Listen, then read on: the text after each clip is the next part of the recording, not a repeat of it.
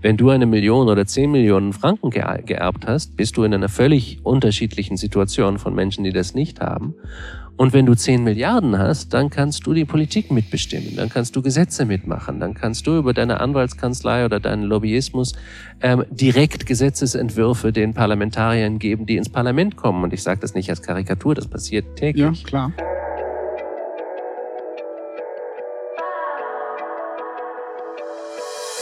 Hallo zusammen und willkommen zurück zu einer weiteren Podcast-Episode von Human Elevation. Dein Podcast für deine beste und freiste Zukunft. Dein Podcast für ein Leben, das du liebst. Mein Name ist Patrick Reiser und ich bin dein Host. Jede Woche wartet hier inspirierenden und unzensierten Content, der dich stärkt und der deinen Horizont, deine Perspektiven erweitert. Und so auch heute, denn unser heutiger Gast ist der Historiker, Philosoph und Bestsellerautor Doktor Philipp Blom. Philipp Blom, neunzehnhundertsiebzig in Hamburg geboren, studierte Philosophie, Geschichte und Judaistik in Wien und Oxford. Er arbeitete anschließend jahrelang in London und Paris und lebt seit zweitausendsechs mit seiner Frau in Wien. Zusätzlich zu seinen Buchprojekten ist er journalistisch tätig, unter anderem für Zeitungen wie The Guardian, Financial Times, Die Zeit und die Neue Zürcher Zeitung. Im österreichischen Kultursender Ö eins moderiert Blom regelmäßig die Diskussionssendung von Tag zu Tag bzw. deren Nachfolgesendung Punkt eins. Von zweitausendzehn bis zweitausendelf arbeitete er auf Einladung des Präsidenten am Getty Research Institute in Los Angeles. Mehrere von Philipp Bloms Bücher sind Bestseller. Seine Werke wurden in sechzehn Sprachen übersetzt und vielfach ausgezeichnet. zweitausendachtzehn hielt Blom die weithin beachtete Eröffnungsrede bei den Salzburger Festspielen. Und heute ist er hier in der Schweiz bei uns zu Besuch. Und diese Podcast-Episode kannst du ab Sonntag auch auf meinem YouTube-Kanal schauen. In der heutigen Episode spreche ich mit Philipp Blom über unser Selbstbild und unser Wirtschaftssystem, welches gemäß ihm bankrott ist. Wir brauchen ein neues Lebensmodell für die Zukunft, denn wir Menschen stehen nicht über der Natur, wir sind Teil von ihr, abhängig und verletzlich. Das zeigt die Pandemie und natürlich auch die Klimakrise. Wir tauchen ein in dreitausend Jahre Geschichte und schauen an, wie kam es dann dazu, zu diesen großen Krisen, von denen wir alle stehen. Es wird ein sehr spannendes Gespräch. Wie immer, lehn dich zurück, schnall dich an und genieße die Show. Philipp, herzlich willkommen bei uns in der Show. Herzlichen Dank und was für ein wunderbarer Ort, dass wir uns zu unterhalten. Ja, ist schön hier. Ich finde es äh, schön, dass du hier vorbeigekommen bist. Du warst in Arosa unterwegs. Ja, hast du mir erzählt? Fürs Abholen vom Bahnhof. Ja. Was war dort in Arosa? Was hast du dort gemacht? Ich habe einen Vortrag gegeben vor... einer vor Ingenieuren über, naja, es hieß Nachhaltigkeit, aber das war ein sehr ungenauer Titel. Es ging also darum, ähm, was Technologie für eine Rolle spielt und spielen kann in der Transformation, in der wir uns im Moment befinden. Hm, okay. Ja, du scheinst dich ja mit diesen Themen zu beschäftigen als Historiker und Philosoph auch. Ich bin ein bisschen ein Historiker auf Abwägen. Die meisten Historiker beschäftigen sich ausschließlich mit der Vergangenheit. Ich beschäftige mich auch mit der Zukunft. Mhm. Ja, ja, das denke ich ist ein wichtiger Punkt. Ja, du hast sechzehn oder siebzehn Bücher bereits geschrieben, habe ich gesehen. Korrigiere mich, wenn das nicht so ich ist. Ich habe keine Ahnung. Noch, ja. Auf deiner Website ist jetzt sechzehn Bücher. Das Neueste, was du geschrieben hast, ist, glaube ich, Buch Nummer siebzehn dann oder wie viel auch immer. Die Unterwerfung. Was würdest du sagen, ist in deiner Arbeit so die wichtigste Botschaft, die du hast, die sich vielleicht bei all dem, was du machst, irgendwo ausdrückt? Gibt es da so einen Kern? Element. Ich glaube, das müssten meine Leser sagen. Mhm. Ähm, ich bin niemand, der große Botschaften hat. Ich habe Interessen. Ich beschäftige mich auch als Historiker vorzugsweise mit Wendepunkten in der Geschichte, mit Momenten, wo alles anders wird, wo ein Modell zusammenbricht und ein anderes entsteht. Ob das die Aufklärung ist, ob das die Zeit vor dem Ersten Weltkrieg ist, ob das die kleine Eiszeit ist im sechzehnten und siebzehnten Jahrhundert, das sind alles Zeiten, wo eine Art in der Welt zu leben endet und eine neue beginnt. Und das fasziniert mich. Mhm. Das fasziniert mich auch, weil wir jetzt in so einer Zeit leben, nur dass diesmal die Transformation ungleich viel größer ist, denn wir haben es mit unseren Technologien tatsächlich geschafft, das ganze sozusagen Kontrollsystem dieses Planeten durcheinander zu bringen.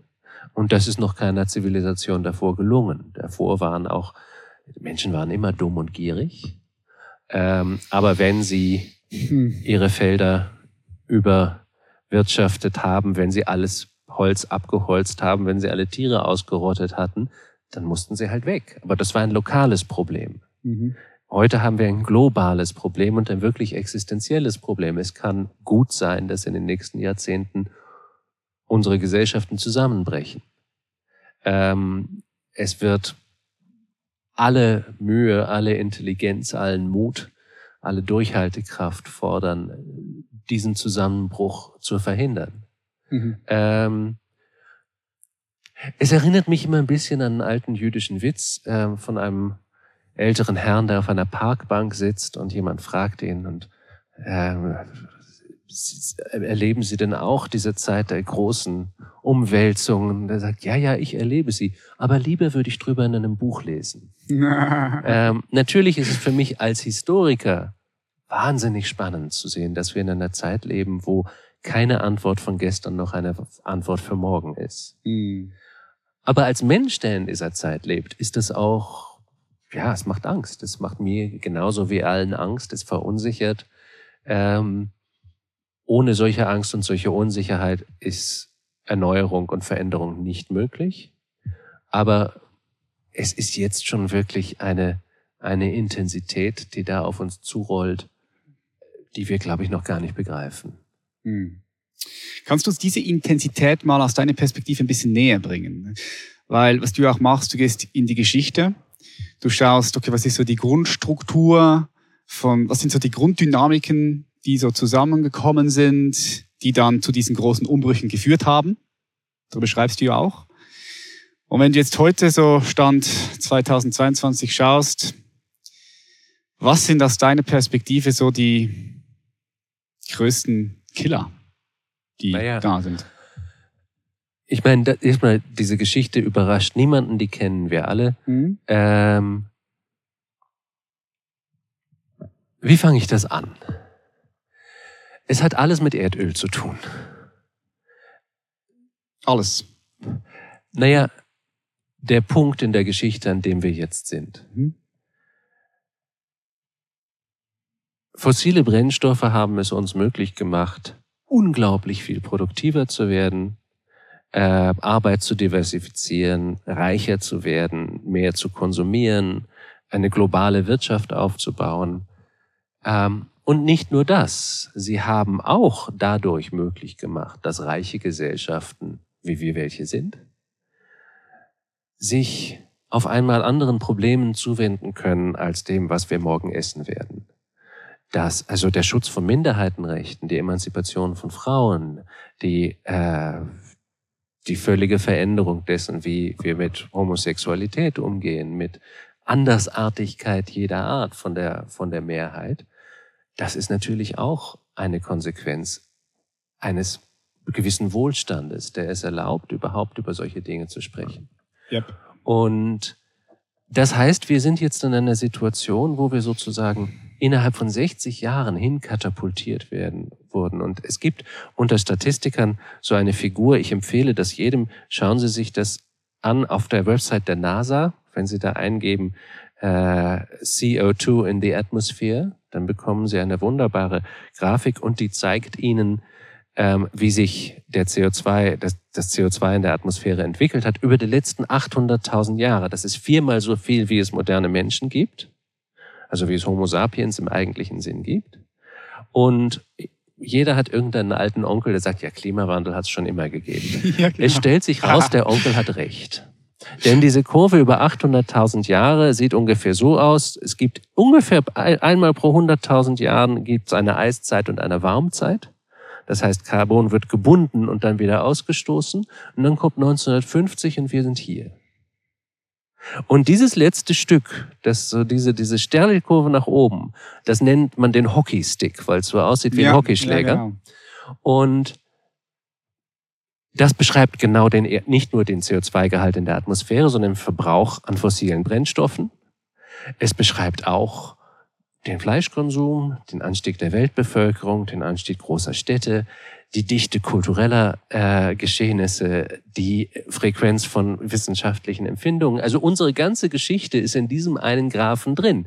Aber wir begreifen sehr gut, nach oben geht's da nicht weiter. Und das ist das erste Mal und das, ich meine, wir kennen alle die wirtschaftlichen Verwerfungen und ich möchte dich nur daran erinnern, wir haben jetzt gerade eine nicht besonders tödliche Pandemie hinter uns. Vielleicht, hoffentlich hinter uns. Und einen nicht besonders großen Krieg in der Ukraine. Und schon jetzt geht die Inflation in unseren Ländern auf fünfzehn Prozent zu und wir leben alle in Angst vor unseren eigenen Energierechnungen und Elektrizitätsrechnungen in den nächsten Monaten. Das heißt, man sieht, wie relativ kleine Druckfaktoren dieses System völlig aus dem, aus dem Lot werfen können. Und diese Druckfaktoren werden stärker werden. Diese Druckfaktoren auf unsere Wirtschaft werden stärker werden. Der Rhein ist fast ausgetrocknet dieses Jahr. Mhm. Wenn der ausgetrocknet ist, bekommt die Schweizer chemische Industrie keine Rohstoffe mehr. Das heißt, diese Veränderungen in der Natur, die betreffen unsere Gesellschaften sehr direkt und werden sie immer direkter betreffen. Der Getreidegürtel, also der das Stück auf dem Planeten, wo alles Getreide wächst, das bewegt sich zwanzig Kilometer pro Jahr vom Äquator weg durch die Erderwärmung. Was machen die Menschen, die dort leben? Die müssen weg. Das mhm. heißt, da kommen auch riesige Migrationsbewegungen auf uns zu. Auch von denen wird Europa nicht verschont sein. Auch von den politischen Spannungen, die das verursacht, wird Europa nicht verschont sein, mhm. et cetera. Das heißt, wir gehen auf schwere Zeiten zu.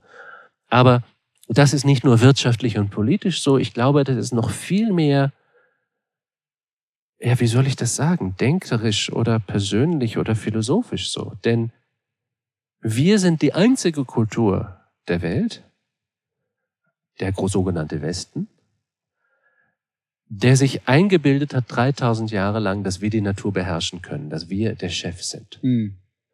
Wir sind außerhalb der Natur, wir sind über der Natur. Die Natur ist entweder eine wunderbare Kulisse für unsere Ferienfotos oder sie ist unser Rohstofflager, mit dem wir machen können, was wir wollen. Das ist eine Idee, die kommt übrigens nicht ursprünglich aus Europa, sondern aus Westasien, aus Mesopotamien.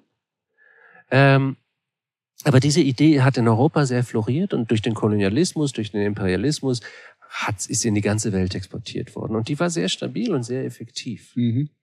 dreitausend Jahre lang. Und jetzt bricht sie um uns herum zusammen.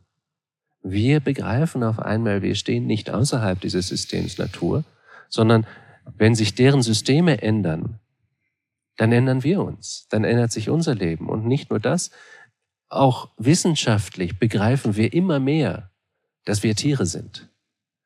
Dass wir mit Primaten wie Schimpansen und Bonobos nicht nur achtundneunzig Komma fünf Prozent unserer D N A teilen. Übrigens ist das genauso groß wie der Unterschied zwischen afrikanischen und indischen Elefanten. Mhm. Ähm, wir begreifen, dass wir Symbiosen sind.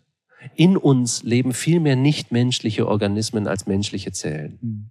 Und wir brauchen die. Zehntausende von Spezies, die miteinander kommunizieren, die unseren Hormonhaushalt, unsere Gestimmtheit, unsere Intelligenz, unsere Gesundheit bestimmen. Das heißt, die sind wir. Das heißt, diese Idee, die zuerst christlich war, theologisch, und dann von der Aufklärung übernommen wurde, dass wir souveräne, rationale, nach außen hin abgeschlossene Individuen sind, die die Welt beherrschen, die bricht gerade vollkommen zusammen. Und das hat natürlich auch seine psychologischen Kosten. Wir sind nicht mehr der Chef. Ich meine, wir sind sozusagen von der Perspektive eines ewigen Dreijährigen, der alles auf sich bezieht und weiß, die Welt ist hier für ihn, um mhm. ihn zu amüsieren, müssen wir auf einmal begreifen, wir sind ein nicht, nicht besonders wichtiges Tier in einem unendlich komplexen System. Und wenn wir in diesem System keinen Ort finden, ohne es auszuplündern, dann haben wir keinen Ort. Und das ist ein Umdenken das einen schwindeln lassen kann. Das ist ein gigantischer Prozess. Aber es ist auch eine fürchterliche narzisstische Kränkung. Mhm. Und ich glaube, dass auch die Langsamkeit, mit der unsere Gesellschaften sich an diesen Gedanken erst zu gewöhnen beginnen, damit zu tun hat, dass Menschen eigentlich nicht akzeptieren können, dass das alles falsch gewesen sein soll. Dass das alles, dass die Rezepte von gestern für heute nicht mehr funktionieren. Nur ein sehr konkretes Beispiel. Ähm, in der Nachkriegszeit ist die Antwort westlicher Länder auf jedes Problem gewesen, Wirtschaftswachstum. Wir haben uns aus allen Problemen herausgewachsen. Ähm, wir haben genug Geld generiert, um diese Probleme zu lösen, et cetera. Wenn ein Wirtschaftsraum drei Prozent wächst, verdoppelt er sich alle vierundzwanzig Jahre. Das heißt, in vierundzwanzig Jahren zweimal so viele Rohstoffe mit zweimal so viel Schadstoffausstoß und zweimal so viel Zeug, was niemand braucht. Mhm. Oder vielleicht haben wir ganz tolle nachhaltige Technologien und dann ist es nur ein Drittel mehr Schadstoffausstoß, was aber von einem Niveau kommt jetzt, das schon ohnehin schon viel zu hoch ist. Das heißt, in diesem Wirtschaftswachstum ist nicht mehr die Antwort für die Probleme, vor denen wir jetzt stehen. Und wir haben ehrlich gesagt noch keine bessere. Mhm. Zumal auch die Menschen sprechen dann über Kreislaufwirtschaft und Zero Growth und sowas. Ja. Aber erstens setzt das sehr stark voraus, dass wir alle an einem Strang ziehen. Dass wir alle sehen, dass das notwendig und richtig ist. Und daran glaube ich nicht.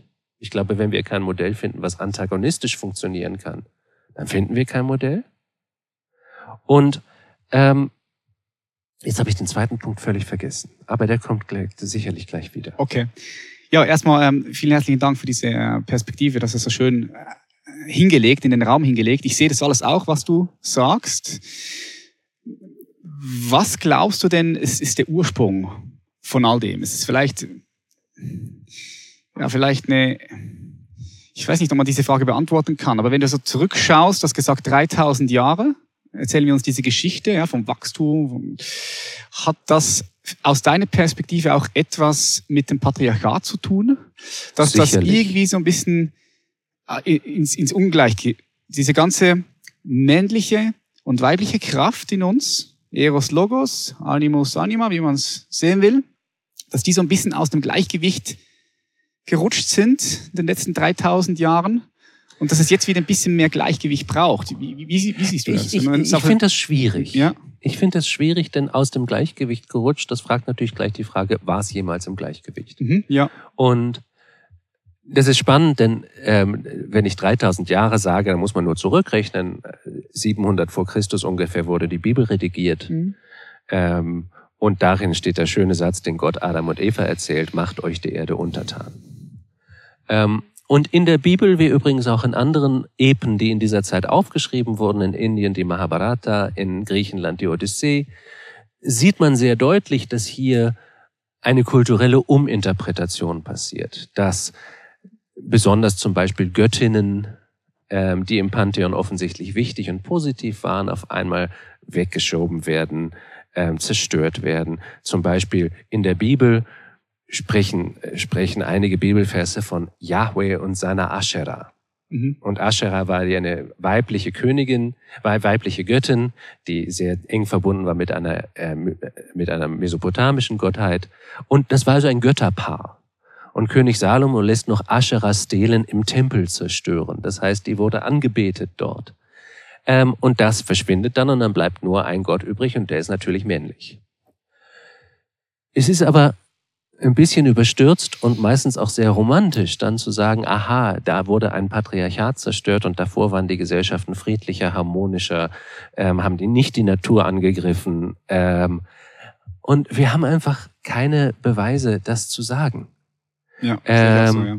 Das ist reine Spekulation. So, sobald wir in die Zeit davor zurückgehen, das ist wirklich eine vorhistorische historische Zeit, aus der wir kaum schriftliche Dokumente haben. In Ägypten ja, in Mesopotamien ja, aber in vielen anderen Kulturen. Und wir haben dann ein paar kleine Artefakte und die können wir interpretieren. Diese zum Beispiel diese wunderbaren kleinen Venus-Figurinen aus der Steinzeit.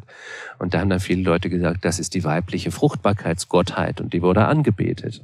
Irgendwann hat ein taktloser Ethnologe gesagt, ähm, also soweit ich das sehe, alle Gesellschaften, die heute solche Figurinen produzieren, die, da werden sie von Männern produziert. Mhm. Und Sie sind auch immer klein, diese steinzeitlichen Figuren. Klar, das ist auch eine Kultur, die mobil war, da muss, musste man mitnehmen können.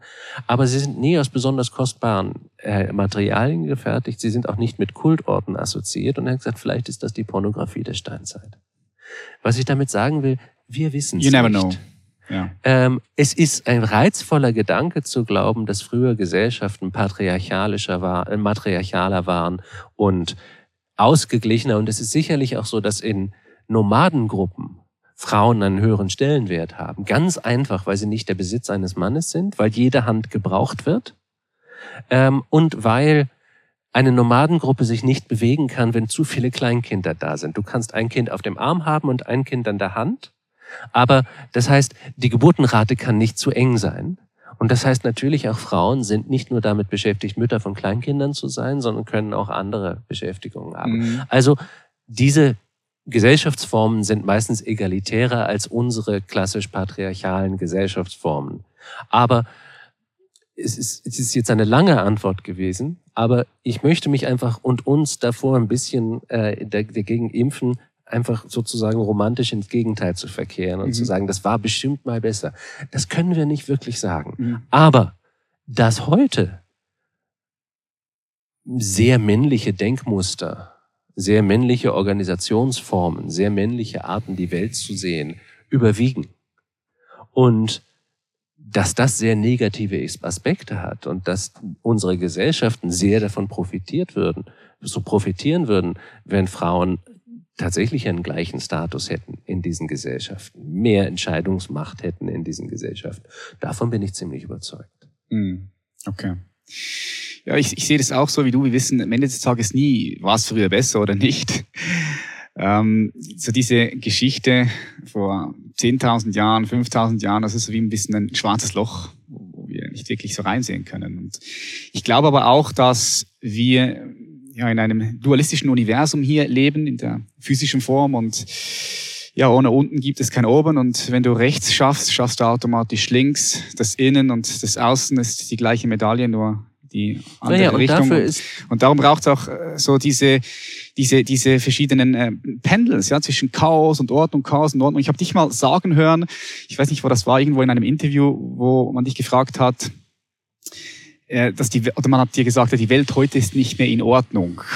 Du schreibst in deinen Büchern viel darüber. Und dann sagtest du, ja, war die Welt jemals in Ordnung? Du glaubst nicht. Ja, weil es immer wieder Probleme oder Herausforderungen gibt, die wir aktuell mit dieser Bewusstseins, auf dieser Bewusstseinsebene, mit dieser Denkstruktur nicht lösen können. Das heißt, wir dürfen uns darüber hinaus entwickeln, um dann die Lösungen zu finden für die Probleme darunter. Und, und das ist für mich aus meiner Perspektive auch ein Akt der Evolution. Ich glaube, das ist eine ganz wichtige Einsicht. Ähm, denn was als Historiker spannend ist, dass man sieht, erstens waren Menschen immer genau gleich, wie wir heute sind. Und zweitens waren sie immer vollkommen unterschiedlich. Menschen haben schon immer dasselbe gewollt. Menschen sind schon immer gierig gewesen und träge gewesen. Menschen sind schon immer gerne ihren Gehirngespinsten nachgelaufen, sind bequem gewesen. Aber natürlich waren die Umstände sehr anders. Aber deswegen anzunehmen, dass es irgendwann mal einen Idealzustand gab, von dem wir sozusagen mhm. degeneriert sind, das ist mir zu einfach. Ja, mir auch. Ähm, und ich glaube, da kann man sinnvoller ähm, anders drüber nachdenken. Aber die Tatsache, dass wir mit, weißt du, es ist ganz spannend, die Zoologie hat sich in den letzten Jahren vollkommen revolutioniert, weil genau das, ähm, also die soziale Konstruktion von Wissenschaft da wahnsinnig wichtig ist. Man hat Wissenschaftler ins Feld geschickt zum Beispiel und sie Ähm, beauftragt damit, das reproduktiv, reproduktive Verhalten von Tieren zu beobachten. Und die haben halt gesehen, wie sich Tiere gepaart haben. Und wenn man das ein Männchen und ein Weibchen waren, dann haben sie ein kleines Kreuzchen gemacht. Wenn was anderes passiert ist, haben sie gedacht, das ist nicht typisch, das ist nicht wichtig, das zeichne ich nicht auf. Mhm. Und so kamen wir zu unserer Idee, dass Tiere nicht nur nur töten, wenn sie fressen wollen und keine Grausamkeit kennen, was leider völlig falsch ist, oder andere Tiere, sondern auch, dass es Sex unter Tieren nur gibt zur Fortpflanzung. Mhm. Und dann kam eine Frau namens Jane Goodall, eine Primatenforscherin, die nicht auf der Universität gewesen war und die ins Feld gegangen ist und die einfach alle Verhaltensweisen, alle sexuellen Verhaltensweisen aufgezeichnet hat, die sie gesehen hat. Zwischen Männchen und Weibchen, zwischen Männchen und Männchen, äh, allein. Und inzwischen wissen wir, es gibt jede sexuelle Verhaltensweise, Monogamie, Polygamie, Homosexualität, Orgien, ähm, im Tierreich außer einer, den nur Menschen haben. Und das ist das freiwillige Zölibat. Aber was ich damit sagen will, unsere Konzeption von Tieren wandelt sich vollkommen, weil wir immer mehr sehen, wie nahe sie uns sind. Klar. Sie haben dieselben Kommunikationsstrategien, sie haben dieselben Gesten und dieselbe Mimik. Wenn, ich meine, meisten Tiergesichter sind hart. Vögel können keine Mimik haben. Aber Tiere, die Mimik haben können, die haben dieselbe wie wir. Die sind genauso wütend und genauso äh, freudig. Ähm, du hast einen Hund, du wirst das kennen. Klar, ja. Ähm, Wir sehen, wie emotional komplex die sind. Wir sehen natürlich, dass sie Gefühle haben und auch komplexe Gefühle. Ich hatte einen Hund, der konnte lügen. Ähm, ja. Und das heißt, wir verlieren auch da unser Alleinstellungsmerkmal in der Natur immer mehr. Natürlich sind wir komplexer als andere Tiere. Andere Tiere machen keine Interviews mit hochtechnologischen Mikros. Mhm. Aber wir lernen letztendlich, dass unser Platz innerhalb der Natur ist und sein muss, wenn wir eine Zukunft haben wollen. Und das ist tatsächlich auch eine kognitive Revolution. Wir lernen so viel mehr über uns. Weißt, dieser, dieser alte Mensch, dieser rationale, souveräne Mensch, der verschwindet einfach. Ja. Und das ist ein, ich würde fast sagen, auch ein kultureller Trauerprozess. Denn solche Sachen sind psychologisch nicht einfach zu bewältigen, ganz abgesehen von den wirtschaftlichen Herausforderungen et cetera. Hier geht ein Menschenbild unter, hier gehen dreitausend Jahre Tradition einfach in den See. Und das ist gut, dass sie das tun. Ja, es braucht ein neues Menschenbild. Das auch. Brauchen wir als Menschen. Ja. Ähm, wir haben einfach eine Illusion gebaut, die uns eine Zeit lang über Wasser gehalten hat, psychologisch, die uns gedient hat. Aber genauso wie Menschen im Mittelalter anders über natürliche Zusammenhänge dachten und warum es ein Gewitter gibt und dass es Gott ist, der uns strafen will. Und wir haben anders gelernt, über die Natur zu denken und Naturgesetze zu ergründen und komplexe Zusammenhänge angefangen zu verstehen. So, lernt, so ändert sich jetzt auch das Menschenbild selbst und das ist eine ungeheure Revolution. Ja, ich sehe das auch so wie du und ich sehe das auch als ganz, ganz wichtig, dass wir dieses neue Menschenbild ja anfangen in uns zu kreieren.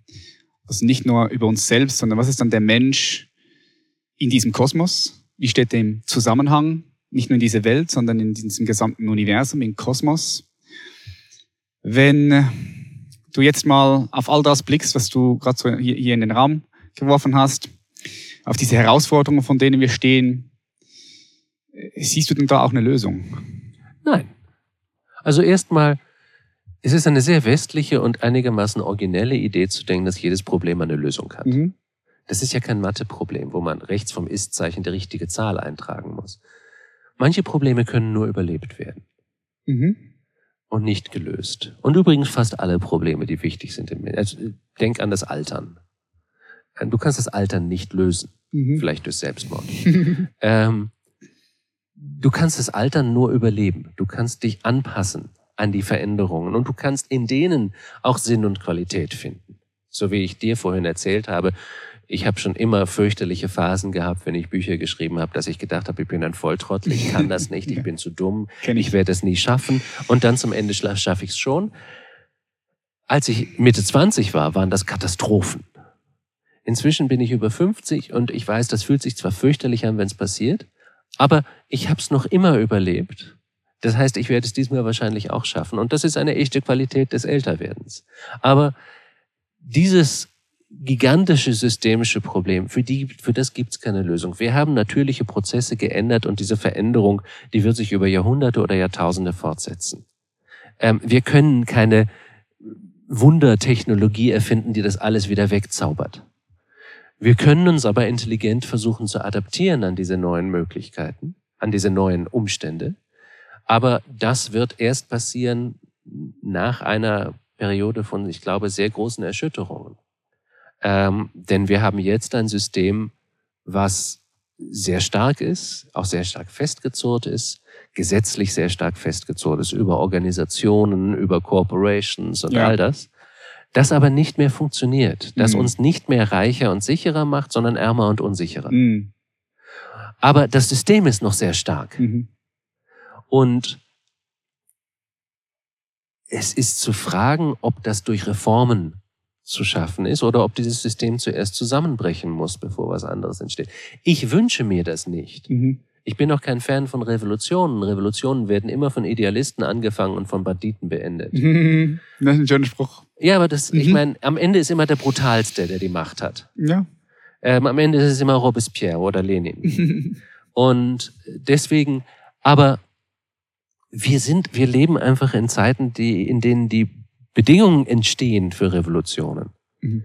Wir leben in Gesellschaften, in denen wir neue Aristokratien aufbauen. In, wir refeudalisieren uns als Gesellschaften. Wir schaffen eine Klasse von Menschen, die Besitz hat, die andere, in die andere nicht mehr aufsteigen können oder nur in einzelnen Ausnahmefällen. Wenn du eine Million oder zehn Millionen Franken geerbt hast, bist du in einer völlig unterschiedlichen Situation von Menschen, die das nicht haben. Und wenn du zehn Milliarden hast, dann kannst du die Politik mitbestimmen, dann kannst du Gesetze mitmachen, dann kannst du über deine Anwaltskanzlei oder deinen Lobbyismus ähm, direkt Gesetzesentwürfe den Parlamentariern geben, die ins Parlament kommen. Und ich sage das nicht als Karikatur, das passiert täglich. Ja, klar. Ähm, und das heißt, in dem Moment, wo wir wirklich die Solidität unserer Demokratien am meisten brauchen würden, untergraben wir sie auch. Und das sind, das sind Entwicklungen, da muss man sagen, also nein, die Lösung sehe ich jetzt hier nicht. Ich sehe, was wir sinnvoll und konstruktiv tun könnten. Äh, das gibt's aus wirtschaftlichem Niveau, äh, andere Produktionsmethoden, äh, also all diese Sachen mit Kreislaufwirtschaft et cetera. Aber es geht eben auch ins Soziale, ins Politische und letztendlich auch ins Menschliche. Mhm. Ähm, das sind für mich sozusagen, ich meine, meine Kernexpertise ist nicht in der Wirtschaft. Ähm, aber das sind für mich die spannendsten Fragen. Denn wenn wir nicht der Chef sind von all dem hier, wer sind wir dann? Mhm. Okay, ich muss äh, ein bisschen lachen. Weil, ja, du sagst, es, es gibt nicht für alle Probleme eine Lösung, genau. Und äh, ich, ich sehe das auch so wie du. Ein paar Dinge im Leben, ja, es ist nicht möglich, dass wir da, dass wir da eine Veränderung kreieren können. Und wenn wir Dinge nicht verändern können, dann können wir noch schauen, können wir sie verlassen? Manchmal geht das auch nicht, ja. Wir können diesen Planeten auch nicht verlassen. Und die letzte Möglichkeit ist noch, die Dinge so zu nehmen, wie sie sind und ja, Resilienz aufzubauen. Oder wie du es sagst, dass wir uns anpassen können für die Dinge, die passieren. Dass wir inneren Raum kreieren dafür. Ja. Inwiefern siehst du diese Veränderungen, diese Verhaltensweise, die wir jetzt Schritt für Schritt durch das, was passiert, verändern werden? Wie, wie sieht es konkret aus? Hast du da Ideen, Gedanken dazu? Wie, wie siehst du das, wenn du jetzt in die nächsten zehn, zwanzig Jahre blickst? Naja, hier ist die Antwort eines Historikers. Ähm, Verzicht? Naja, okay, dann kommt die Antwort des Historikers gleich. Verzicht ist ein Schlagwort, dem kann ich nicht, dem kann ich nicht ausweichen, will ich auch nicht. Das ist unwiderstehlich. Immer wenn man das erwähnt, sagen Leute, oh, uh, das ist aber ganz schwierig und äh, das darf man nicht sagen, denn das ist, das turnt alle Leute ab, die hören dann gleich nicht mehr zu und verzichten. Das ist nur für Reiche, die sowieso schon zu viel haben und es ist zynisch, sozial und so weiter. Aber ich glaube, was daran wirklich zynisch ist, dass das hier eine Debatte geframed wird. Das ist ein bisschen wie mit dem Carbon Footprint, mit dem C O zwei Fußabdruck. Der wurde erfunden von B P, von British Petroleum. Mhm. Mit der, mit dem gar nicht so dummen Hintergedanken, dass wenn man Leute nur genug auf ihren Bauchnabel konzentriert und sie neurotisch genug macht über jedes, äh, jedes tägliche Verrichtung, die sie machen, und wie viel C O zwei, dann haben sie keine Energie mehr übrig, sich um die großen Systeme zu kümmern. Und dann können die großen Kooperationen weiterhin Rekordprofite machen. Ähm, ich glaube, man muss diese Verzichtdebatte einfach mal umkehren. Und wenn mir das, mich das jemand fragt, gestern bei diesem Vortrag, den ich gab, hat mich dann jemand gefragt, und wie denn das sei, und dann habe ich ihn gefragt, haben Sie Kinder? Und er hat gesagt, ja, natürlich. Und dann habe ich gesagt, was, das ist völliger Schwachsinn marktwirtschaftlich, was Sie da gemacht haben. Sie haben verzichtet auf mindestens hunderttausend Franken pro Kind. Sie haben verzichtet wahrscheinlich eine Zeit lang auf guten Sex, auf ein sorgenfreies Sozialleben, auf Reisen können. Mhm. Urlaub, Wenn Sie eine Frau sind, haben Sie verzichtet vielleicht auf die Figur, die Sie davor hatten, auf die Karriere, die Sie hätten machen können. Warum tun Sie sich das an? Weil Sie sich für etwas entschieden haben, was wichtiger war. Für eine neue Qualität im Leben. Für ein Leben als Familie, für ein Leben irgendwann als Vater, als Großvater, was auch immer. Mhm. Das war ihnen so wichtig, dass all diese anderen Sachen gar nicht mehr so wichtig waren. Wenn wir darüber nachdenken können, für welche Gesellschaften wir uns entscheiden wollen, für welche Zukunft wir uns entscheiden wollen, dafür zum Beispiel, dass hier noch in fünfzig Jahren zwei Leute sitzen und sich nett miteinander unterhalten können, dann sind vielleicht die Verzichtlösungen, Leistungen ähm, auf einer anderen Ebene. Die sind dann auf einmal nicht mehr so wichtig. Aber wenn man nur darauf schaut, was man alles nicht mehr haben kann, dann hat man keine Lust anzufangen. Und ich meine, alles, was es wert ist, im Leben haben zu, gehabt zu werden, kommt nur durch Verzicht zustande. Ähm, durch Entschlossenheit, durch, ähm, also ich meine, ich bin Musiker, ich spiele Geige, üben ist nicht immer lustig. Mhm. Und die ersten Jahre ist es fürchterlich für alle Beteiligten. Ähm, aber man muss es weitermachen. Und man muss darauf verzichten, draußen rumzulaufen und zu spielen, weil man ein Fernziel hat. Mhm. Ähm, ich glaube, alles, was, was, was es sich lohnt im Leben, das, das funktioniert sehr ähnlich. Ähm, und du hast mich gefragt, ich, oder zumindest ich interpretiere das so eigentlich auch nach der Identität in so einer Welt. Und hier kommt meine Historikerantwort. Wir kommen aus einer Welt, also hier auf dieser Alm, die Häuser, die wir da sehen, wenn wir mal annehmen, dass die belebt war, dass die bewohnt waren vor zweihundert, dreihundert Jahren. Da wohnten da Leute, die hießen Hans, weil ihr Vater Hans hieß und ihr Großvater Hans hieß. Und die waren Bauer, weil ihr Vater und ihr Großvater Bauer gewesen waren. Und sie waren calvinistisch, weil man hier calvinistisch war oder katholisch war. Das heißt, die Leute hatten eine sehr enge, aber auch sehr stabile Identität, die richtig in die Tiefe der Zeit ging und ganz stark geografisch verbunden war. Mhm. Und das war eine schlimme Ident- das war eine schlimme Sache, wenn man nicht reinpasste in diese Identität, wenn man zum Beispiel schwul war. Aber es war doch eine, eine starke Identität für die meisten Menschen. Die wussten, wer sie waren. Dann kommt die Industrialisierung. Dann werden Millionen von Menschen in die Städte gezogen, um dort zu arbeiten. Und dort gilt ihre Identität nicht mehr. Dort müssen sie sich eine neue erobern. Und was ich damit sagen will, diese, die Moderne, die Europa und die ganze Welt dann so völlig transformiert hat, das ist so eine Art Dampfwalze, die alles vernichtet hat, was sich vor sich fand. Und hat Menschen mit sehr schwachen Identitäten zurückgelassen, mit wenigen Orientierungspunkten, an die sie sich halten konnten.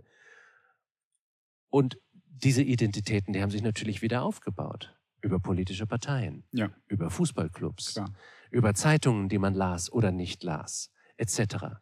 Über Klassen, die man, die man hatte und die durch bestimmte Codes sichtbar waren. Aber sie haben sich auch, je weiter der, der, der, der äh, der Kapitalismus fortschritt und besonders in der Nachkriegszeit über Konsum artikuliert. Heute kaufe ich mir ein T-Shirt und da steht ein Designer-Logo drauf und dann weiß, wissen alle, ja, das ist ein Tommy Hilfiger-Typ mhm. oder das ist ein Ralph Lauren-Typ. Mhm. Und das geht zusammen mit einer Werbewelt, die man im Kopf hat, mit einem Idealbild, dem man offensichtlich, an, an dem man teilnehmen will. Und diese Konsumidentität, die gibt einem sozusagen Lesbarkeit. Wenn ich weiß, was du konsumierst, dann weiß ich mehr über dich. Mhm. Aber sie ist natürlich, sie wird sehr zerbrechlich gehalten, denn sie soll ja dazu animieren, jedes Jahr was Neues zu kaufen. Diese Identität wird uns nicht mehr zur Verfügung stehen. Denn über Konsum werden wir unsere Identität viel weniger definieren können. Mhm. Denn dieser Hyperkonsum, den wir bis jetzt betrieben haben, der wird nicht mehr möglich sein. Das ist, glaube ich, ehrlich gesagt keine Verarmung des Lebens. Ich glaube, wir häufen alle Zeug an, das wir nicht brauchen. Ähm, und ich, ich will aber auch nicht sagen, dass es jetzt eine idyllische Entwicklung ist, die uns alle authentisch und glücklich und echt macht.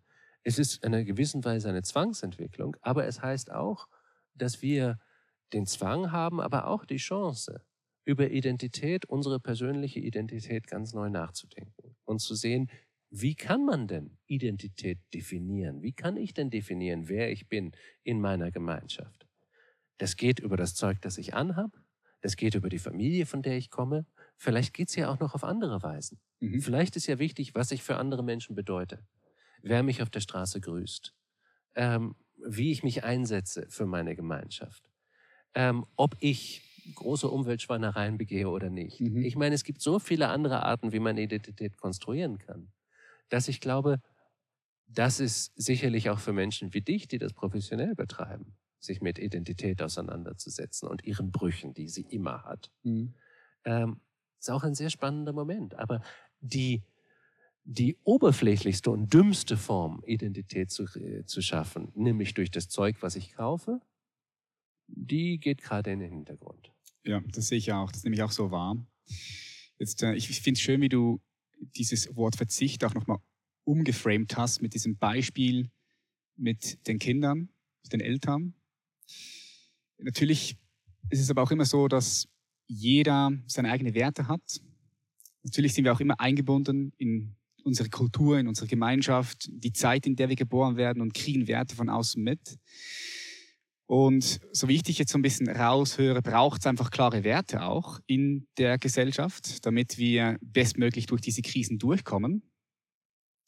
Jetzt sind wir aber unterschiedliche Menschen mit unterschiedlichen Werten. So, wenn ich komme und sage, hey, dieser Wert ist ganz wichtig für das System, aber du siehst diesen Wert noch nicht, weil du einfach woanders stehst, andere Werte hast.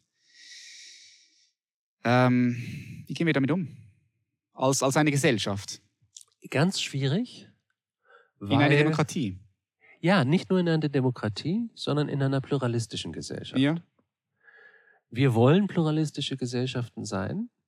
Wir haben begriffen, dass das sinnvoll ist. Dass wir haben begriffen, dass ein, eine Baumplantage aus lauter Fichten weniger resilient ist und widerstandsfähig als ein Mischwald. Ähm, wir haben begriffen, dass wir Migration brauchen, auch für unsere eigene Wirtschaft, weil wir selber nicht mehr genug Kinder kriegen. Ähm, Aus allen möglichen Gründen, es ist auch ein postkoloniales Phänomen, die Welt. Ich meine, Europa war bis neunzehnhundertzwanzig oder dreißig netto Exportweltmeister von Menschen.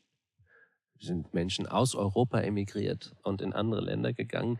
Und jetzt sozusagen nach dem großen Ausatmen kommt auch das große Einatmen. Mhm. All diese Menschen, die mit europäischen Ländern und ihren Machtstrukturen verbunden waren, ähm, suchen jetzt auch, oder einige davon suchen auch ihre Zukunft in Europa. Aber das heißt, wir leben in Gesellschaften, die nicht mehr so sind wie das Leben von Hans auf der Alm, wo alle Menschen einen ähnlichen Horizont hatten. Genau. Wir leben in Gesellschaften, wo ich davon ausgehen muss, mein Nachbar, dass mein Nachbar zutiefst ablehnt, was ich tue und genau. wie ich lebe. Und wir trotzdem noch irgendwie gemeinsam funktionieren müssen. Und das ist eine spannende Herausforderung. Und deswegen glaube ich zuerst mal, ich will soziale und politische Modelle sehen, die antagonistisch funktionieren können. Was meinst du damit konkret? Kannst du das mal Ja, ich erklären? Glaube, ein komisch gutes Beispiel dafür ist ein Markt. Mhm. Und abstrahieren wir das jetzt mal von nur dem Markt, wo man Franken verdient und Profit, also finanziellen Profit macht. Was ist ein Markt? Ein Markt ist ein Platz, wo Menschen mit gegensätzlichen Interessen zusammenkommen. Du willst Geld an mir verdienen, ich will Geld an dir verdienen. Das klingt erstmal so, als müssten wir uns den Schädel einschlagen gegenseitig. Oder wir können einen Vertrag machen. Und wir können, obwohl wir antagonistische Interessen haben, etwas konstruktiv gemeinsam tun. Mhm. Und das ist für mich ein ganz wichtiger Mechanismus. Also Märkte sind nicht nur Orte von Warenaustausch, sie sind auch Orte von Ideenaustausch, sie sind auch Orte des Lernens. Ähm, und wenn wir Modelle finden können, ist ein bisschen wie der Straßenverkehr auch. Da einigen wir uns auch auf gewisse Regeln, die gelten, die kontingent sind, die nicht in der Bibel stehen, dass jemand rechts, der rechts steht, Vorfahrt hat, ähm, die auch anders sein könnten. Es gibt Länder, in denen man links fährt. Wir müssen uns nur auf irgendwas einigen. Ja. Und das müssen wir dann auch alle einhalten, sonst funktioniert es gar nicht. Mhm. Und wenn genug Menschen finden, das ist falsch, können wir das auch ändern. Aber bis wir das geändert haben, ist es bindend. Und ich glaube, das ist für mich die beste Art von Werten, die wir finden können. Wir finden keine Werte, die uns von Gott diktiert werden, die auf Steintafeln eingemeißelt sind, die ewig sind, die objektiv sind und für alle Menschen gelten müssen. Ich glaube schon, dass die Werte, die ich habe, oder gewisse Werte, die ich habe, für die meisten Menschen gut wären. Mhm. Ich glaube, dass es besser ist, Frauen gleich zu behandeln. Mhm. Ich glaube, dass es schlecht ist, Menschen aus Ehre zu ermorden. Ja. Ich glaube, dass das nirgendwo und für niemanden gut ist. Aber ich habe auch begriffen, dass die Europäer vierhundert Jahre lang versucht haben, den Rest der Welt glücklich zu machen mit ihren Regeln. Und das ist nicht so wahnsinnig gut gelaufen. Mhm. Und deswegen ist es vielleicht auch eine Idee, dass wir andere Menschen mit ihren eigenen Werten ringen lassen und wir das mit unseren eigenen tun und wir nicht einfach glauben, dass wir ohnehin die besseren Werte haben, die wir allen Menschen aufoktroyieren können. Mhm. Denn das ist, glaube ich, ein sehr, sehr gefährlicher Pfad und den haben wir, wohin der führt, haben wir schon genug gesehen. Mhm.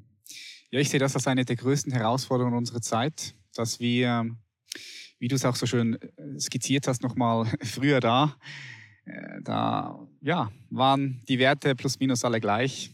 Und heute, durch diese ganze Globalisierung, kommen verschiedene Werte, Wertegemeinschaften zusammen. So Culture Clash, verschiedene Menschen mit verschiedenen Werten, verschiedenen Perspektiven und Ansichten, die untereinander aber nicht können. So, ich kann vielleicht mit dem und mit dem, aber mit dem und dem nicht. Und da gibt es da diese Konflikte. Und diese Konflikte und Spannungen, die auszuhalten, und das auch noch, indem uns das System um die Ohren fliegt, das sehe ich so als, als die größte Herausforderung, ja. Ich glaube, die große Herausforderung, das ist, dass wir in, im selben Moment einen Systemwandel brauchen. Es passiert gleichzeitig, klar. Ja. Es passiert alles gleichzeitig. Und das ja. ist einfach eine unanständige Überforderung. Aber, weißt du, man kann sich nicht aussuchen, an welchem Moment der Geschichte man lebt. Man kann auch sagen, wir haben bereits unglaublich profitiert von dieser historischen Situation und jetzt ändert es sich halt. Und dann zu sagen, aber das war doch mein Recht, aber ich war doch immer und ich, mir kann das doch niemand wegnehmen. Doch, kann jemand. Dies alles kann zu Ende sein. Und es ist eine heillose Überforderung, vor der wir im Moment stehen. Aber wie Nelson Mandela mal gesagt hat, um zu tun, was wir, was von uns erwartet wird, müssen wir, müssen wir unsere Möglichkeiten übertreffen. Mhm. Ja. Siehst du da nicht auch die Gefahr darin von ja, einer Autokratie? Ja, sicher. Ich meine, geht, geht schon wahrscheinlich in diese Richtung, oder? Also wie, also, wie siehst nein, du weißt das? du, das ist, ähm, wenn Gesellschaften unter Druck geraten, wenn die Wirtschaft unter Druck gerät, weil zum Beispiel ähm, Zulieferungswege nicht mehr funktionieren in einer globalisierten Wirtschaft, weil die Natur nicht mitspielt und Naturkatastrophen oder Dürreperioden et cetera Äh, verursacht. Ähm, wenn Gesellschaften unter Druck geraten, dann ist die Frage, ja, wo sie sich hinwenden. Und wenn genug Menschen ähm, sozusagen vom System desillusioniert sind und sich zurückgelassen fühlen, dann kommt ein ganz wichtiges historisches Motiv ins Spiel und das ist Demütigung. Ein Motiv, das wir oft nicht sehr stark wahrnehmen, das wir jetzt im Ukraine-Krieg stärker wahrnehmen, denn das ist ein Krieg, der aus Demütigung passiert. Von der russischen Seite. Mhm. Ähm, aber es ist ganz spannend, wenn man die Welt, wie das im zwanzigsten Jahrhundert vor, äh, üblich war, als Markt sieht, dann sieht man auch nur die Motivationen, die in den Markt reinpassen. Eigenvorteil zum Beispiel. Profit. Aber solche Dinge wie Demütigung, die fallen raus. Die, die können wir gar nicht mehr sehen und wahrnehmen. Aber die sind wahnsinnig wichtig. Und ich bin ein bisschen älter als du. Ich bin aufgewachsen in einer Zeit, wo es noch wahr war, in Deutschland zumindest, dass jemand, der fähig war und bereit war, sich hart einzusetzen und der von einer alleinerziehenden Mutter kam, die Putzfrau war, wie zum Beispiel Horst Köhler, der deutsche Bundespräsident, ähm, dass der deutsche Bundespräsident werden konnte, wenn er sich anstrengte. Es gab diese soziale Durchlässigkeit. Ja. Das ist inzwischen anders geworden. Und inzwischen, wenn da eine Supermarktkassiererin sitzt, die nachher noch putzen geht, damit sie ihre Kinder ernähren kann und man der sagt, wenn du nur genug Zufall, zu, zusätzliche Qualifikationen machst, dann kannst du auch Anwältin werden. Das ist einfach zynisch. Ja. Das heißt, für diese Menschen hat die Gesellschaft ihre Türen zugemacht. Die verhungern zwar nicht, aber sie haben auch keine Möglichkeit, sich zu verbessern oder herauszukommen aus dieser Hoffnungslosigkeit. Und irgendwann werden die böse. Und irgendwann wählen die jemand, der sagt, ich sag euch, was wir für ein Problem haben. Wir haben hier zu viele dunkelhäutige Gesichter auf der Straße. Mhm. Wenn wir die rauswerfen und eine schöne hohe Mauer bauen, dann werden wir zurückkommen in die gute alte Zeit. und alles wird wieder in Ordnung sein und alles wird wieder idyllisch sein. Und Menschen sind anfällig für so etwas, gerade in einer Zeit von Angst und Verunsicherung. Es gibt auch die schöne Möglichkeit einer Ökodiktatur, mhm. ähm, dass eine Partei ans Ruder kommt oder eine Gruppe ans Ruder kommt, die sagt, wir müssen jetzt ökologisch alles völlig korrekt tun und wer das nicht will, ist unser Feind. Das ist auch nicht, ehrlich gesagt, ähm, das ist auch keine schönere Aussicht und man, ich beobachte mit großer Sorge, ich bin da nicht der Einzige, aber dass gerade in den Diskursen, die eigentlich aus der, aus der Emanzipation und der Befreiung herauskommen, ähm, dass da eine Meinungsdiktatur entsteht, die ich erschreckend finde und die genau das Gegenteil ähm, von dem, die ganze Diskussion über Cultural Appropriation, über kulturelle Aneignung, dürfen weiße Dreadlocks haben, et cetera. Ja. Ähm, wohin führt das? Das führt dahin, dass wir sagen müssen, eine Kultur, eine kulturelle Gruppe hat ihre eigene authentische Kultur. Wer ist Teil dieser Gruppe? Wer entscheidet das? Mhm. Wenn jemand halb schwarz und halb weiß ist, auf welcher Seite ist das? Wir gehen dann wieder in ein Rassendenken, wie im Nationalsozialismus zurück. Dass wir Menschen als Mitglieder von Gruppen designieren, von denen sie gar nicht Teil sein wollen, von denen, mit denen sie keine Erfahrung haben. Weil, weil das dieser, äh, und das ist gleichzeitig eine, es kommt mit einem moralischen Anspruch, der sich jeder Diskussion verweigert. Wichtiger Punkt, den du ansprichst. Und er sagt, wir haben Recht und wer nicht mit uns hundert Prozent übereinstimmt, ist unser Feind. Das ist das Ende jeder Diskussion. Mhm.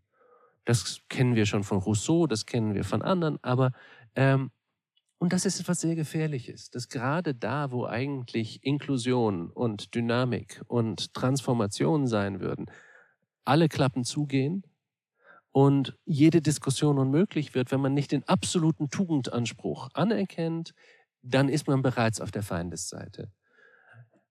Ich würde mir wünschen, dass gerade Menschen, die darüber nachdenken, über Inklusion, über die Vielfarbigkeit einer Gesellschaft, über die unterschiedlichen Weisen, wie Identitäten konstruiert sein können, auch sexuelle Identitäten gelebt werden können, dass die sich öffnen genau für Differenz, nämlich auch Differenz von Meinung. Ähm, Differenz auch von Analyse. Ich meine, Meinung klingt immer so dumm und ist ja auch oft dumm. Aber es gibt ja auch durchdachte Positionen, argumentierte Positionen. Und wenn man die nicht einmal mehr argumentieren darf, dann bricht unsere Debatte zusammen und dann werden wir genau dumm. Genau, ja. ja. Okay, Dieses, diese Gefahr sehe ich, dass wir da so auch rein, rein, reinkommen könnten. Wir kommen bereits oder rein. Kommen, oder sind schon drin, ja. Sind wir, schon drin. wir kommen bereits rein. Und es ist einfach. sind schon drin, ja. Ähm, und es entstehen Diskurse, die einfach sozusagen sich für alternativlos halten. Und die glauben, alles, was, was, was diesem Diskurs nicht entspricht, ist falsch und ergo böse. Und ich meine, in einer demokratischen Gesellschaft, da geht es ja gerade darum, dass man sagt, nicht nur halten wir Unterschiede aus, sondern wir sind überhaupt nur stark durch Unterschiede. Ja. Wenn Macht nicht ab und zu mal die Hände wechselt, dann wird eine Partei einfach degeneriert und korrupt und verblödet und macht nichts Gutes mehr. Mhm. Deswegen muss es diesen, diesen Wechsel geben. Deswegen muss es diesen Wettbewerb der Ideen geben. Deswegen muss es den Wettbewerb der Argumente geben. Das ist Demokratie. Und wir sind gerade bereit, das sozusagen von verschiedenen Winkeln, vom wirtschaftlichen her, aber auch vom ideologischen, ganz stark zu kastrieren eigentlich. Und das ist gefährlich, weil wir genau diese Kraft brauchen, um uns in die Zukunft zu tragen, wenn wir nicht diese Zukunft in Diktaturen erleben wollen. Ja. Was kann da jeder Einzelne aus deiner Perspektive, Philipp, machen? So die Leute, die jetzt zu Hause sind, zuhören und diese Dynamiken auch sehen und all das, was du sagst, macht Sinn. Und ich würde sagen, erstmal habt Zivilcourage, macht den Mund auf. Es ist, glaube ich, auch wichtig, sich keine Illusionen zu machen. Ähm, wenn wir alle morgen vegan werden und nie wieder ein Flugzeug oder ein Auto besteigen, dann wird sich die Klimakatastrophe genauso fortsetzen, wie sie das bis jetzt getan hat. Ähm, es ist, wie gesagt, es ist kein Problem, was wir lösen können. Aber es ist trotzdem richtig, weniger Fleisch zu essen, Schon weil wir pro Jahr achtundachtzig Milliarden Tiere schlachten, weil drei Viertel unserer landwirtschaftlichen Flächen für Tierfutter verwendet wird, was in Zeiten von Nahrungsmittelunsicherheit eine interessante Wahl ist, ähm, weil diese Tiere unter völlig absurden, fürchterlichen Bedingungen gehalten und gequält werden und mit Antibiotika vollgestopft, was für niemanden gut ist. Mhm. Natürlich ist es gut, weniger Fleisch zu essen. Mhm. Natürlich ist es gut, weniger zu fliegen und weniger zu fahren. Natürlich ist es gut, richtige Dinge zu tun, auch wenn sie keine, keine Erfolgsgarantie haben. Es ist nie falsch, richtige Dinge zu tun. Ich glaube aber, wer jetzt wirklich daran interessiert ist, diese Welt auch für die Zukunft lebbar zu erhalten und unsere Gesellschaften lebendig und human und erfüllend zu erhalten, ich glaube, da gibt es erstens die ganz unmittelbare, kleinteilige Dimension des Alltäglichen und des Zwischenmenschlichen, die sehr wichtig ist. Aber dann müssen wir, glaube ich, auch uns einfach nicht zum Narren halten und manipulieren lassen und die größeren Systeme ansehen. Menschen, die äh, mit gerümpfter Nase sagen, ah, sie sind geflogen. Ähm, ich fahre gern mit Nachtzügen, aber dem muss man drei Monate vorher ein Ticket reservieren und ähm, es ist auch noch ziemlich teuer. Ähm, Und auch das ist so ein Framing einer Debatte. Wir wissen, dass Fliegen böse ist. Zwei Prozent des globalen C O zwei Ausstoßes kommen vom Fliegen. Das ist viel zu viel. Es gibt inzwischen eine Schweizer Firma, die Flugzeugtreibstoff aus Sonnenlicht herstellt. Ähm, das, das ist skalierbar. Ja, spannend. Es gibt, wir sollten natürlich Kerosin besteuern. Natürlich sollten Flüge so teuer sein, dass man auch kompensieren kann daraus, et cetera et cetera. Wer redet davon, dass die Schifffahrt mehr mhm. verursacht? Wer redet davon, dass Social Media genauso viel verursachen? Wenn wir Fotos machen von unseren Freunden und die auf Instagram stellen, die sitzen ja auf irgendeinem Server in Kirgisistan, der mit Braunkohle betrieben wird. Mhm. Ähm, das heißt, wir lassen unsere, wir lassen wie, wie, wie, wie Kinder vor einem Magier, lassen wir, uns, werden, lassen wir unseren Blick auf die Hände ziehen und sehen den Rest nicht mehr. Mhm. Die großen Systeme, die wirklich was ändern können, das sind Kooperationen, das sind Staaten, das sind viel größere Zusammenhänge. Und da haben wir auch Macht. Da haben wir Macht als Konsumenten. Ja. Wir können Zeug einfach nicht mehr kaufen. Wenn das einer tut, macht das keinen Unterschied. Mhm. Wenn das hundert Millionen Menschen machen, dann fangen Leute an nachzudenken. Ähm, wir können Menschen wählen oder nicht wählen. Wir können zum Beispiel einfach sagen, ich wähle keine Partei mehr, die nicht ein realistisches Projekt und einen realistischen Plan auf dreißig Jahre hat, wie wir mit der Klimakatastrophe umgehen. Mhm. Völlig egal, ob die links oder rechts sind, die sind einfach nicht seriös. Die, wenn die dem größten Problem nichts entgegenzusetzen haben, dann interessiert mich der Rest nicht. Mhm. Ähm, wir können sehen, dass wir auf diesen hoch höheren Ebenen effektive Veränderung schaffen, dass wir neue Gesetze schaffen, dass wir spekulative Märkte beschneiden, dass wir eine gerechte Besteuerung einführen, dass wir die Macht zurück zum Volk holen, von den Kooperationen und den Ultrareichen weg. Ähm, das sind alles Dinge, die möglich sind, durch konkrete Schritte, durch gesetzliche Schritte, durch ähm, politischen Druck et cetera. Und ja, da kann jeder was tun. Aber bitte nicht denken, dass weil ich keine Avocados mehr esse und, ähm, und lieber Zug fahre, dass ich die Welt gerettet habe. Mhm. Ähm, denn das ist einfach dumm. Mhm. Das heißt, man hat sich sozusagen aus dem, aus dem Prozess herausgenommen, weil man weiß, man macht, macht eh schon alles richtig. Aber wenn man tatsächlich Veränderung bewirken will, muss man dann die größeren Hebel. Mhm. Und muss, muss ganz genau schauen, wo sind die großen Hebel mhm. und was braucht es, um die umzulegen. Mhm. Wie können wir uns organisieren? Wie können wir unlikely alliances machen mit Menschen, mit denen wir sonst nicht reden wollen, die aber eigentlich dieses Interesse auch hätten? Wie können wir genug Druck aufbauen, dass sich hier positive Veränderungen ergeben? Und so können wir was schaffen. Okay, sehe ich auch so. Also das heißt, nicht nur bei uns selbst schauen, ja klar, logisch, ja, bei uns selbst schauen, das gesagt, das ist immer das Richtige, das Richtige zu tun, ja. Ich glaube, so hast du es formuliert. Und, und gleichzeitig aber auch braucht es diese Veränderungen in den größeren Systemen, in den Unternehmen, Politik und... Sonst bleibt es rein genau, symbolisch. Also, so wie im Kleinen, so im Großen, so im Großen, so im Kleinen. Ja. ja, ja sehe ich auch so. Ja. Und ich meine, es ist schön, sich selbst... Aber es ist eine Form von, von Selbstbefriedigung, diese symbolischen Akte zu machen. Ich habe nichts gegen Selbstbefriedigung. Mhm. Aber ähm, zu glauben, dass das wirklich Veränderung bewirken würde, es, es tut es einfach nicht. Ähm, es Nein, würde ich, würde, würde ich nicht ganz so unterschreiben, weil ich, weil ich sage, alles wirkt. Alles wirkt. Alles wirkt. Alles wirkt. Es ist, schau, es ist natürlich auch wichtig, dass inzwischen, ich meine, schau dir Greta Thunberg an. Die Diskussionen, die sie losgetreten hat, die waren unglaublich wichtig, mhm. weil auf einmal an jedem Abendbrottisch zwischen Eltern und Kindern Gespräche entstanden sind, die noch nicht vorher passiert sind. Und ja, solche symbolischen Sachen sind natürlich wahnsinnig wichtig, weil sie Gesellschaften weiterbringen, weil sie Werte verschieben, weil sie Standards verschieben. Ähm, aber dieser Prozess ist sehr langsam.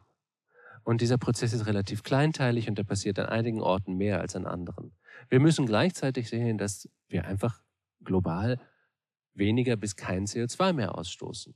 Dass wir global nicht mehr, und ich habe das mal nachrecherchiert, dreißig Fußballfelder Regenwald pro Minute vernichten. Das ist krass, ja. Ähm, für Soja und äh, für Palmöl. Mhm. Ähm, dass diese Sachen nicht mehr passieren. Dafür müssen wir uns einsetzen. Und da ist die Perspektive, ja, was kann ich dann machen in meinem täglichen Leben? Einfach nicht besonders nützlich. Ja, du kannst keine Produkte mehr kaufen, die Palmöl enthalten. Aber letztendlich müssen wir uns auch einsetzen. Und das heißt immer, es wird unbequem.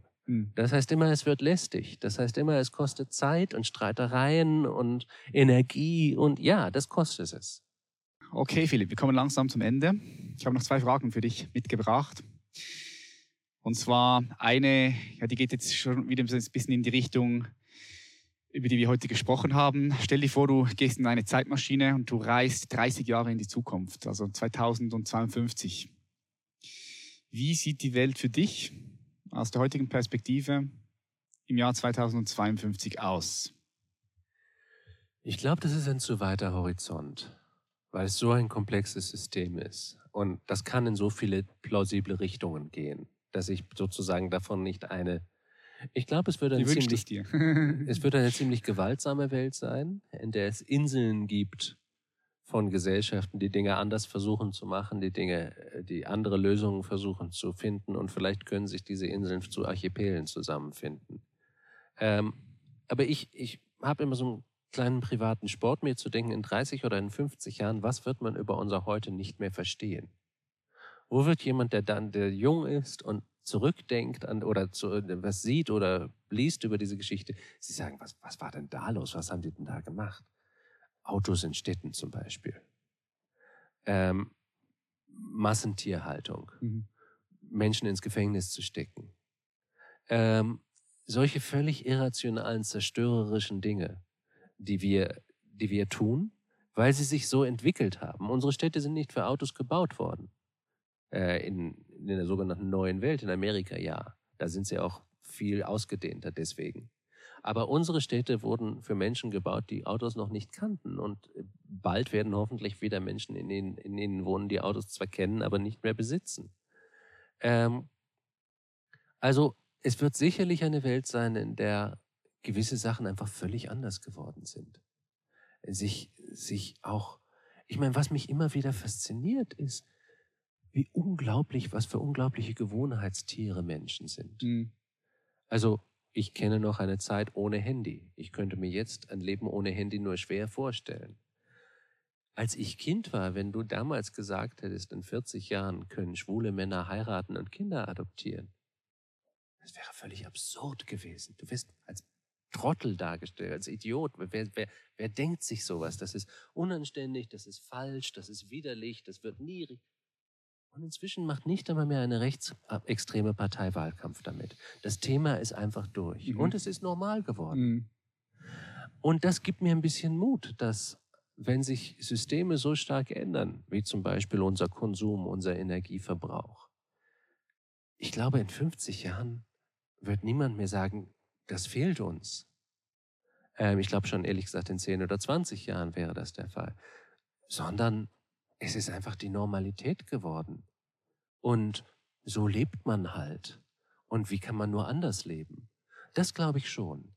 Aber ich meine, eine Welt in dreißig Jahren ist eine Welt, die gezeichnet ist von der Klimakatastrophe, von Massenmigrationsbewegungen, von Dürrekatastrophen, von Nahrungsmittelknappheit, ähm, und hoffentlich auch von der Kreativität und dem Mut, mit diesen schwierigen bis schrecklichen Dingen umzugehen und sie in etwas zu verkehren, was doch ein, ein menschliches und erfülltes Leben möglich macht. Und das glaube ich fest, dass menschliches und erfülltes Leben in ganz unterschiedlichen Zuständen und unter unterschiedlichen Bedingungen möglich ist. Und wir müssen nur mutig und intelligent genug sein und kreativ genug sein, ähm, diese Neudefinition zu versuchen.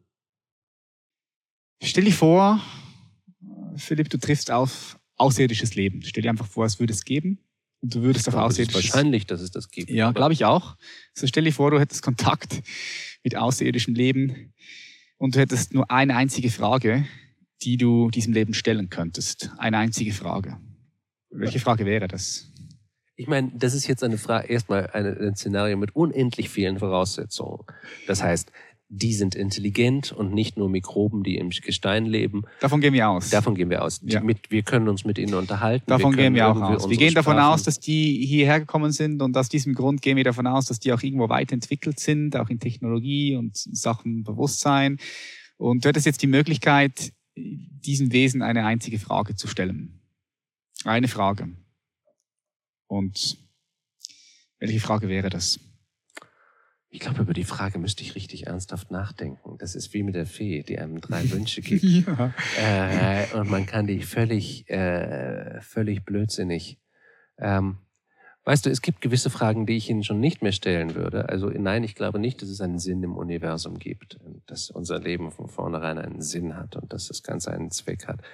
Ähm, und danach würde ich Sie, glaube ich, auch nicht fragen. Äh,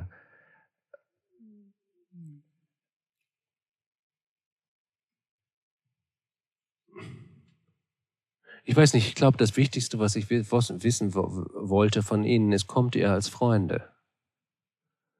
Ähm, denn davon hinge eine ganze Menge ab. Mhm. Aber ich glaube, sonst wäre das eine Entdeckungsreise. Ich meine, schon unter irdischen Sprachen gibt es keine direkte Übersetzungen.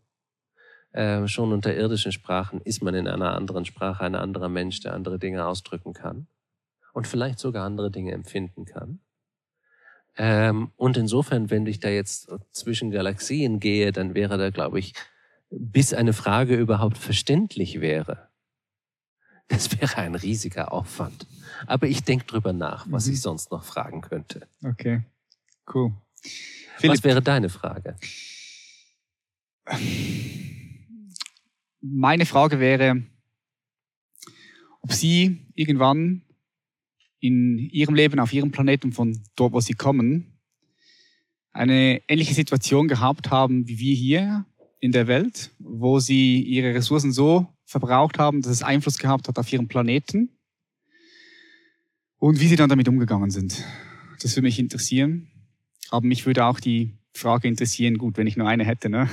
das, dann wärst du schon beantwortet. Aber ja. Mich würde auch die Frage interessieren, ob es aus Ihrer Perspektive so etwas wie eine absolute Wahrheit gibt, was auch mit der Frage gleichzusetzen wäre, ob es aus Ihrer Perspektive so etwas wie das Göttliche oder Gott geben würde. Und da war ich auch ganz gespannt, was ein Wesen, was von einem anderen Planeten bis es, bis es, bis es hierher, hierher kommt, dass es bis hierher schafft, was es da mir als Antwort geben würde. Wäre ich einfach nur neugierig. Obwohl ich weiß, dass die Antwort am Ende des Tages uns niemand wirklich geben kann. Ich glaube, die müssen wir oder dürfen wir selbst auch einfach in uns selbst finden. Ja, die müssen wir in uns selbst finden. Genau. Ähm, ich meine, als kleiner Abschluss des Gesprächs, ich bin Atheist und natürlich als anständiger Philosoph bin ich nur Agnostiker. Ich kann weder beweisen, dass es Gott nicht gibt, noch dass mir jemand beweisen kann, dass es ihn gibt. Aber ich finde die Annahme, dass es einen Gott gibt, sicherlich einen christlichen, persönlichen Gott, aber auch diffusere Ideen von etwas Göttlichem. Das Problem ist, es schafft so viel mehr Fragen, als es beantwortet. Wenn ich das einmal annehme, dass es etwa eine Kraft, eine solche Macht gibt und dass die auch noch gut oder wohlwollend ist, was ja auch nicht alle Religionen tun, was aber, glaube ich, bei dir vielleicht etwas mitschwingt, dann entstehen so viele Fragen, Extrafragen danach und darauf. Warum gibt es dann das Böse? Warum gibt es Leid? Warum gibt es dies? Warum hätte das nicht besser? Und, und in diesen Fragen haben sich die besten Köpfe Jahrtausende lang verstrickt. Ähm, ich hätte fast gesagt, anstatt was Konstruktiveres zu machen. Ähm, ich glaube, wenn ich annehme, dass es das nicht gibt, dann entstehen viel weniger Fragen daraus. Dann, dann bleiben Rätsel. Wo kommt das alles hierher? Und warum hat es überhaupt angefangen? Aber mit diesen Rätseln kann ich leben. Mhm. Und vielleicht können wir irgendwann einer Antwort auf diese Rätsel ein bisschen näher kommen. Aber ich glaube, ehrlich gesagt, mit jeder...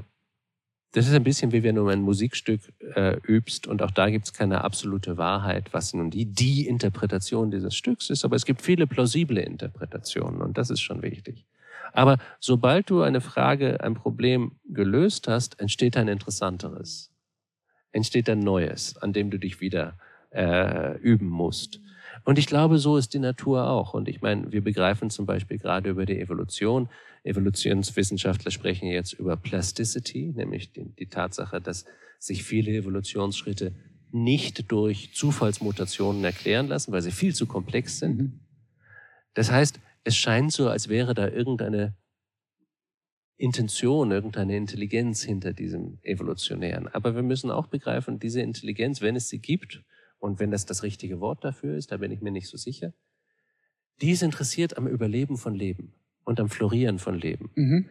Und zwar, wenn du ein afrikanisches Kind hast, das einen Wurm, einen parasitischen Wurm im Auge hat, der sich ins Gehirn durchfrisst, ist diese Energie genauso interessiert am Leben des Wurms wie am Leben des Kindes.